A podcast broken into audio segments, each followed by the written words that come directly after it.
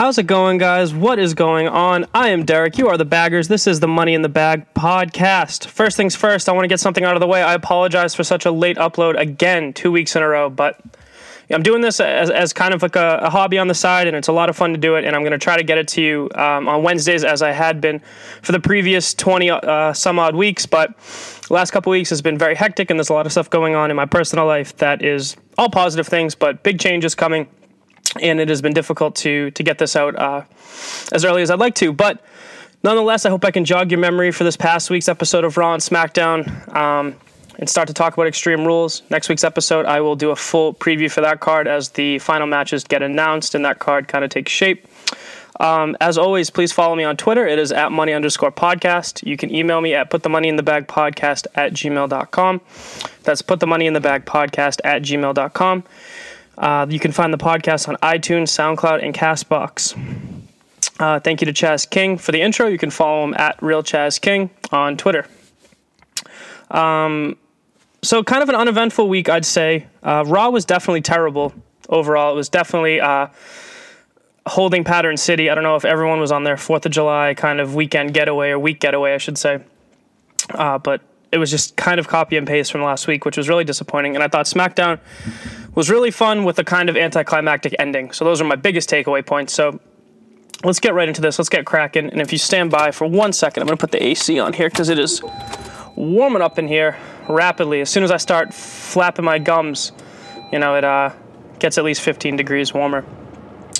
Raw kicked off with Roman Reigns coming out and cutting a promo um, about doggy dog stuff. His character lately has been so shitty and just really misguided. And I think before he was just ultra face, even though the crowd was booing him. And then he was kind of, I'm not a good guy, I'm not a bad guy. That was his mantra last year. And now they're just, I don't know what they're trying to convey. I don't know what kind of reaction they want. At this point, it's weird because they almost direct him to get mixed reactions, if that makes sense, where like characters become tweeners or they become quote unquote heels, but they're really faces, kind of like a Kevin Owens. But it's like WWE isn't even sure the reaction they're trying to get. They're not making him a face and they're not making him a heel, and it's weird to just have him be a tweener, but a tweener in the sense that the crowd's going to be completely split almost in a purposeful way because he's not likable. His look is likable as far as like he looks like a badass, but his character work, like he's a he's being kind of a pussy and just complaining and being arrogant and all these things that are not character traits of, of positive, you know, baby faces or whatever. So it's very strange. But long story short, him and Bobby Lashley kind of went back and forth again, and this setup um, what will later be Roman Reigns and Bobby Lashley versus the Revival for the third week in a row. And this repeat was definitely a theme that we can see throughout the episode. Um, uh, when Roman cut the promo on Bobby Lashley, as he kept calling him Bob, as he's been doing for the last fucking three weeks, it was kind of funny at first. Uh, Dolph and Drew came out, uh, cut a promo, and attacked Roman. Seth made the save, and then this is going to set up uh, Seth and Roman versus Dolph and Drew. So we get a lot of Roman Reigns tonight, uh, which is fine, but it almost seems like trolling for the fans that are very vocal about their dislike for Roman Reigns. Uh, I like Roman Reigns. I do not like his current character. Um, moving forward, we got the B team mocking the heart, um, the deleter of worlds for the th- guess again third week in a row. And I said this last week, and I said it the first week on the podcast. You can go back and listen. That WWE will hammer this into the ground until it is no longer funny and entertaining.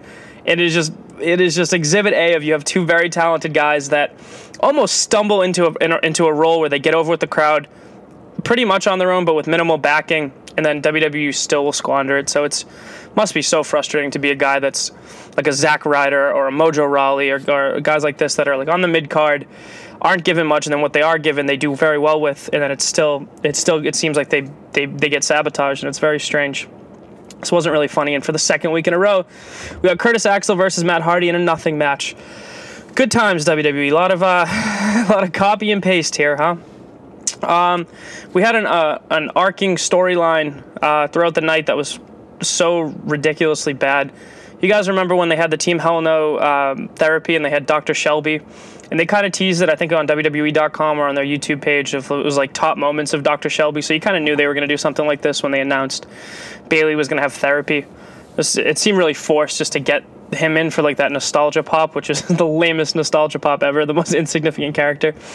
But uh, all throughout the night, there were these pre-recorded segments of Bayley and Sasha in therapy together, and it was so bad, man. Like, like whatever the lowest level acting, uh, like a, a horribly low budget high school film for a for a high school project. That was the level of acting, like terrible. I wasn't sure if it was supposed to be funny or serious. There was no punchlines. It was the, the horrible, so bad. And if this was Roman Reigns in this segment, or you know, insert you know, whatever wrestler, it would be inexcusable.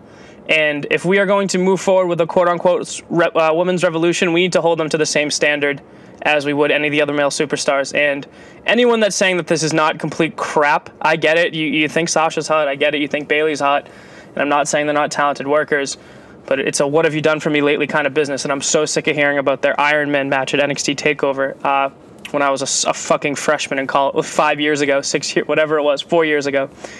I, I, who cares? Like, who cares? And it's it's not their fault. They're de- they're definitely talented, but they need to be put in positions that they can thrive in. They are not The Rock. They are not Stone Cold. They are not versatile in that sense. There are guys and women on the roster much more talented, much more versatile that are given less. And whenever you try to give them character work, it seems to just be cringy and weird and terrible. And their women can only feud over friendships, which is also the opposite of the progressive image that they're trying to promote with the, the uh, quote unquote women's revolution. Very, very weird. Uh, horrible segment. It was fucking terrible segment. Terrible, terrible segment. Uh, moving on. The authors of Pain killed Titus Worldwide for no reason. Um, they're just building them up, I guess. We couldn't find a local jobber uh, in the area wherever they were, so they just took the jobbers from the actual roster. Poor, poor Apollo Crews. Uh, we had Roman and Seth versus Dolph or Drew Tire. No, Drew Tire wouldn't work. Uh, Mac and Ziggler or Dolphin Drew, whatever you want to call it. Um, the revival came out and caused a DQ, and then Roman and Seth got fucked up, and that was that. Uh, Baron Corbin come, came out and cut a promo about Finn, and they're feuding now for no reason. Finn was like, "You look like you work at," uh, I think he said Denny's or some shit, because Constable Corbin has that vest on, uh, and he talked. Finn talked about his bad hairline. Where Finn, you're not fooling anybody with that hair. We all know you're balding too, so kind of weird. Kind of weird. Uh, just no oomph to this at all. It's like Baron Corbin's the big guy, Finn's the small guy. It feels like Big Cass and Daniel Bryan it's just not good. Not good. These guys deserve more. Not good at all. Um, Elias was backstage briefly strumming his guitar for the Riot Squad without the Riot. It was just Liv Morgan and Sarah Logan just throwing stuff on the ground, I guess, because I don't know. They're bullies, I guess. Fucking really stupid. Why wasn't Elias all over the show? I want Elias in every segment forever. Uh, Liv lost to Ember Moon in a kind of a nothing match. Ember Moon's awesome. I hope they do something productive with her soon. Um, they're kind of doing to her what they're doing with Becky Lynch. Like they're building them up, but you just hope it's for something. Like I hope she becomes a contender for the title, whether it's against Alexa or or Ronda, moving forward. Uh, as I wish the same for Becky Lynch. So we will see. Uh, segment number five for Roman on the night, including some backstage stuff. It was Roman and Bobby versus the Revival. And again, this is like the I'm not sure what they're trying to portray Roman as. Like he doesn't come across as heroic. He doesn't even come across as dastardly. He just comes across as stupid and kind of like stubborn. He refused to tag Bob Bobby in on principle, and then just got his ass beat. So it's like you didn't.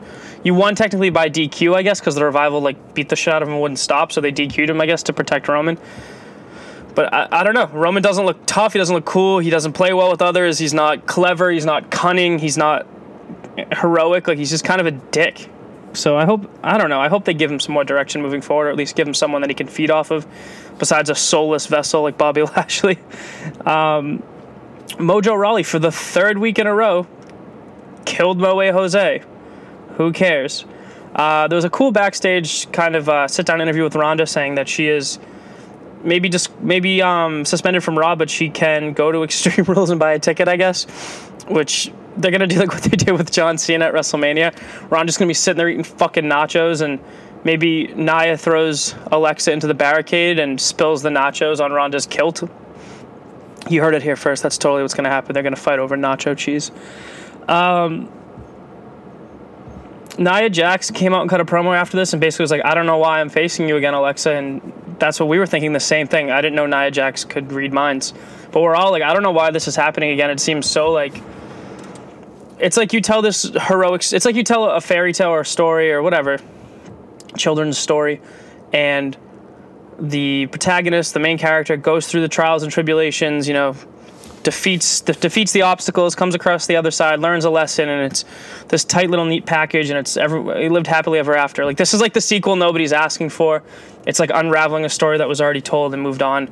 And it's insulting to the audience because it was just a couple months ago. They're not rehashing a feud like Seth and Dean where they've kind of feuded on and off, or like, or or like Kevin Owens and Sami Zayn where it's like this blood feud, or it was such a barn burner of a feud they have to go back to it every once in a while, and I'm fine with that sometimes. Like I'm not a huge proponent of it, but if it's good and they're it's going to lead to something uh, moving forward. I'm okay with taking one step back if it's going to lead to a couple forward. But with this, it just seems like they had nothing else going on, and they just need someone to face Alexa to get through this pay per view so that Ronda can win the title.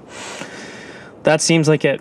I think they decided they wanted Ronda to win the title off Alexa rather than have Nia uh, in that title scene. So they had to just kind of shuffle their cards around and do do what they needed to do to get to the desired outcome. And it's kind of crappy. So we'll see. All right, for this last segment, I have several things I'd like to point out. So we were supposed to get Kevin Owens versus Braun, and I'm not really sure why Braun hates Kevin so much. Uh, Kevin bailed on the match right away. He's like, I'm not dealing with this. So he runs in the back. He tries to get out with his rental car, and he doesn't have his keys. So he hides in a porta potty. A couple things here. Uh, Braun uses knocks on the door and asks if anyone's in there. and did like a girly voice. It was very funny. Uh, in a very like comic book slapstick five year old funny way, like like the type of humor Michael Cole really likes.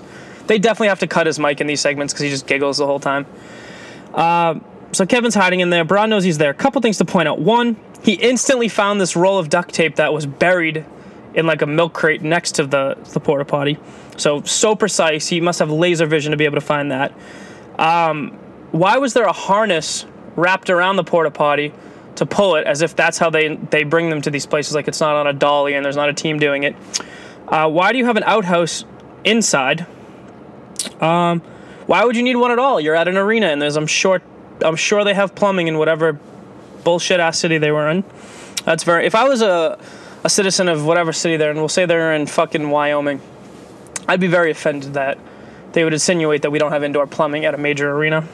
Um, why did he push it all the way across the stage to just push him off two feet? Why was there a ramp conveniently there uh, onto the stage to pull him up?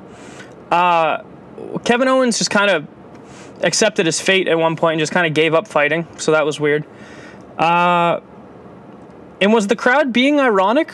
Did they realize the irony when they were chanting "Holy shit"? Because I understand we chant "Holy shit" when there is like a really cool moment, someone goes through a table, whatever. I don't know if it was ironic because it was underwhelming. He pushed him like a foot and a half. It wasn't really like too too exciting. So I don't know if the crowd was just collectively being very clever. That would be very coordinated to come up with such a joke. But I took it as a holy shit because it is a porta potty or an outhouse. Uh, Kevin Outhouse Owens. I think I just came up with the title for the episode, so we're definitely to keep that. Uh, that was Raw. I think we had four or five repeated segments, and worst part of that, we're not even just repeating it two. T- we're talking like three weeks in a row. We're going on almost a month of the same segments over and over again. Um, if I if I paid my hard earned money to go to this, I would have been very like very disappointed, very very disappointed, especially to stay through the night to see the closing segment. A lot of it happening backstage and then depending on where you're sitting, you can't even see it because it's up on the stage. It's just not cool. Not cool. Um, SmackDown, luckily, was a much better show. Uh, Team Hell No came out, and Kane kind of explained why he came back to help Daniel Bryan against the Bludgeon Brothers. Uh, and it's totally not to fund his political campaign. um, they just had some silly banter back and forth. Daniel Bryan's like, "Are you sure you're back to help me? Because if I remember correctly, you were tombstoning me over here and here," and just kind of like reminiscing on some silly segments they had. It, it was funny. I wasn't a huge fan of the Team Hell No, personally, uh, but it's definitely like nostalgic and funny and kind of good good feels for people that liked like that team. Uh, the Usos came out and were like, "Why the fuck do you guys have a title shot already?" And uh, apparently, like I said, all you have to do is ask for shit around SmackDown. And Paige was like, "You know what? I wasn't. I almost just attempted an English accent without even realizing it. Like as soon as I thought of Paige, but I'm gonna I'm gonna spare you guys." You're already putting up with the air conditioner in the background. Um, basically, if the Usos beat the new the um, team Hell No in the main event, then they will be added to the match at Extreme Rules. Which I have a feeling they're still going to get added to the match uh, to take the pin, maybe. Yeah, you know what? I think so. I think the Usos could to have this match. I think they might ask for somehow they're going to end up in the match. I think uh, maybe to protect the Bludgeon Brothers because you don't really want to have Team Hell No lose, and you don't want to have the Bludgeon Brothers lose unless Kane just eats the pin. It's either going to be Kane or the Usos taking the pin. So I'll let you decide. Um, next, we had Jeff Hardy versus The Miz in the uh, Open Challenge, and I like these. I still get excited for them, even though there's no. Conceivably, there was not going to be like a huge surprise. I had a feeling it would be The Miz because I was looking at the roster, like who's a, who's a heel that's going to have this match, and Miz isn't really doing anything. Still fun. I still like the mystique of not knowing who it's going to be. Like we love wrestling for surprises and returns and that kind of stuff. So that was fun. And I thought they had a surprisingly decent match, considering Jeff and Matt at this point clearly are broken, but not their gimmick. Like their bodies are breaking down. They're living the gimmick, brother, and uh, not doing so hot. I thought this was fun, and I, I wrote here, I like the open challenges because there's always a sliver of hope for me uh, that it's going to be Neville. so maybe one day, fingers crossed. But this was a good match, and they had announced that um, Shinsuke is going to come back and face Jeff Hardy at Extreme Extreme Rules, and I'll touch upon that in a second. Excuse me. Oh, Jesus. You know, I always smoke 13 cigarettes before I get on uh, the podcast. I like to, uh, I, I put, actually, well, it's 10. I, uh, I guess it's eight because you can't really squeeze one between your finger and your thumb, but I take uh, eight cigarettes and I put them between my, oh, no, that would be one, two, three, six cigarettes. Yeah. I smoke them so fast I can't even count. I put them between my fingers and I just run them across a lighter so they light all at once like Wolverine. And I just smoke a bunch of Newports right before. Gets me really excited. Uh, speaking of exciting, uh, they had the New Day pancake contest. It was the they're obligated to do something like this when it's around the 4th of July. I tweeted about this. I was like, what's the over under? That the New Day do a 4th of July cookout and wear Uncle Sam hats. And I was wrong. They did a 3rd of July pancake eating contest and they didn't have the hat on. Um, Byron Saxton did, so I was close. But this was silly, typical New Day banter. Uh, it was funny. And then uh, Sanity came out and just beat their ass, basically, which is a way better way for a group called Sanity where they're fucking crazy to, to debut rather than have a scheduled match. So uh, we had Asuka versus Ellsworth in the highly anticipated intergender match. Uh, it was fun. There was like some goofiness. I love Ellsworth. He uh, he's a joke that gets old, but as long as they, they can extend his his his worth, I guess, like his Ellsworth. but um, towards the end of his run, I think it was the right time for him to be gone but I actually missed him, and now that he's back, I'm glad he's back. So he's definitely entertaining, and the guy's just living the dream. So I hope they, they use him well. Even when Carmella loses the title, I hope they still have some interest. They seem to put a lot of effort into him for some reason. He was involved with AJ and Dean and all that shit, so we'll see. There was a double count out, and at first I thought this was pretty shitty, but then they they said it's going to be uh, a rematch next week. So I think they're just stretching this till Extreme Rules. Like they don't really have much to do creatively, so they're just going to have it I'm sure Asuka just beat up Ellsworth next week, and maybe Carmella doesn't get the upper hand like she did this week. So we'll see. like I said, it was announced that Shin will face Jeff at Extreme Rules. Uh, I hope he's, Shinsuke's doing okay with his after his dog bite. That's so crazy. That was such an unbelievable report. I thought for sure it was going to come out that uh, it didn't happen, so that's why I didn't comment on it. But if you guys remember, I think about a month ago, maybe a little bit longer, could be longer at this point. Uh, time is relative anyway. Um, Shin and Jeff had a match on that they just gave away on SmackDown, and it wasn't a great match. Like it was okay. It was kind of sloppy and kind of rough. So I hope that they can uh, step it up for the pay per view because I hope they had a stipulation. It's Jeff Hardy at Extreme Rules, man. You're just gonna have a standard match. He's a champ. Like we gotta do something, right? Maybe not a ladder match, but something.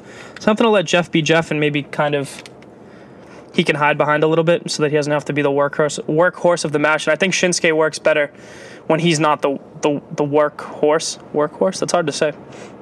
If that makes sense. Like he's not carrying people the way AJ does. But Shinsuke definitely rises to the occasion when someone's on that that higher level, but I don't think he's the guy to carry the match like a John Cena carries the match, like an AJ, like a Seth, like a Dolph, like those kind of guys that come to mind. So we'll see. Uh, next, we had a pretty standard AJ promo of him saying he's going to win. Rusev kind of had the clever thing where he said he was going to evict him from the house that AJ Styles built, blah, blah, blah. It was AJ versus Aiden. AJ beat Aiden, and then Rusev like put him in the accolade. It was super standard, uh, pretty pretty black and white cookie cutter build. Um, I think AJ just beats Rusev at Extreme Rules. I think this is just um, giving Rusev a sniff of the main event scene, maybe a feeling out process from WWE to see how he does in that spotlight, see how the crowd reacts. Um, it feels like they're doing this too late with Rusev. I don't think it's too late for him, but I mean, like, it's not the peak of Rusev Day Mania. It's definitely on the back nine of that, so we'll see. I hope he comes out looking strong if he doesn't, in fact, win the title. I don't think he's the guy to win it yet. I think it was his time closer to. I would have liked to have seen him win the Royal Rumble or, or, or be put in a more um, prominent spot in, in WrestleMania, but. I think he, he should win the title probably before the year is over, but I'd like to see someone like Samoa Joe, I think, win it from, from AJ or Daniel Bryan. So we'll see. Uh, Becky Lynch beat Peyton Royce in the Disarmer, and they're definitely building up her as, like I said, with Ember, with just kind of dominant victories. And I think they're going to have her probably challenge against Asuka for the title once uh, Asuka wins it off Carmella, I'm assuming. So that led us to the main event. It was Team Hell No versus Kane. Team Hell No versus Kane. No, Team Hell No versus the Usos, and I wrote Kane looked like shit. Uh, definitely some ring rust. Shout out to Ring Rust Radio. Definitely some uh, being in your late 40s, not on the road with the boys, working out all the time. Definitely, definitely has lost. I didn't think he had a step to lose, but he definitely lost another one. So now he's just walking on his kneecaps. Uh, I don't know what the hell's going on, but the Usos are fucking awesome. This was a fun match. Team Hell No won, and the Bludgeon Brothers came out at the end. This is why I said like underwhelming ending. They just had a stare down. They're called the Bludgeon Brothers, dude. They wield these goofy ass like hammers, and they're just gonna stand on the ramp. You're telling me they they're scared of Daniel Bryan and his drunk dad? I don't know, man. Like that was. I get that's like standard WWE, or if this was like the go. This isn't even the go home episode, so you should have had a like a fucking beatdown this week, or I guess next week's probably when they get physical, huh? I get it. It's like you have to have the stare down, the beat down, pull apart, but it's like you can't just do these like cover all WWE moves if it doesn't go with the character. You know what I mean? I, you're calling them the Bludgeon Brothers, dude. They live in the woods and kill people with hammers. They're just gonna stand on the ramp and not attack these two assholes after they had a match. Makes no sense. But I don't know. I digress. Um, that's all I got for this week, guys. Raw was pretty shitty holding pattern. SmackDown was pretty good it's definitely just benefits from being a shorter show. Like if there was another hour, I don't think I would have said that SmackDown was a good episode. You know, I think it was a good length. Um, yeah, so next week I'll do the Extreme Rules preview and answer any questions you guys send me when the email finally gets more uh, more attention, more love. I would love to do a Q and A type thing. I know a lot of podcasters like doing that. I know people like listening to it. I know I do, especially for a given topic. Um, I listen to Simon Miller's podcast and he does a Q&A kind of on just whatever pertinent wrestling topics. Like it doesn't have to be WWE. It can be whatever Ring of Honor or any other indie promotion or kind of big news in the wrestling world. And I'd be happy to do that. Um, that's kind of a way to mix things up if you guys get bored of hearing just the Raw and SmackDown reviews or you want longer, you want more content, you want less content. I don't know. But that's all I got for you guys. I hope you guys had a great 4th of July. I forgot to say that at the beginning. Um, I'm going to hope to get this to you guys on Wednesday of next week while Raw and SmackDown are fresh in your head. I think this is a more enjoyable show. And I recognize that when it is, you have Raw and SmackDown Monday, Tuesday, and then you kind of have a day to digest it, and then it's up for Wednesday afternoon. So you can listen to it Wednesday, you can listen to it Thursday, Friday, all the way until next week. So that's my plan. Uh, I'm to watch the UFC fights tonight with my buddies and my girlfriend and my new puppy. So life is good over here. I hope you guys all have a happy, safe weekend. And I will talk to you all next fucking week. Thank you for being a bagger. I've been Derek. You are the baggers. This is the Money in the Bag podcast. I'm out.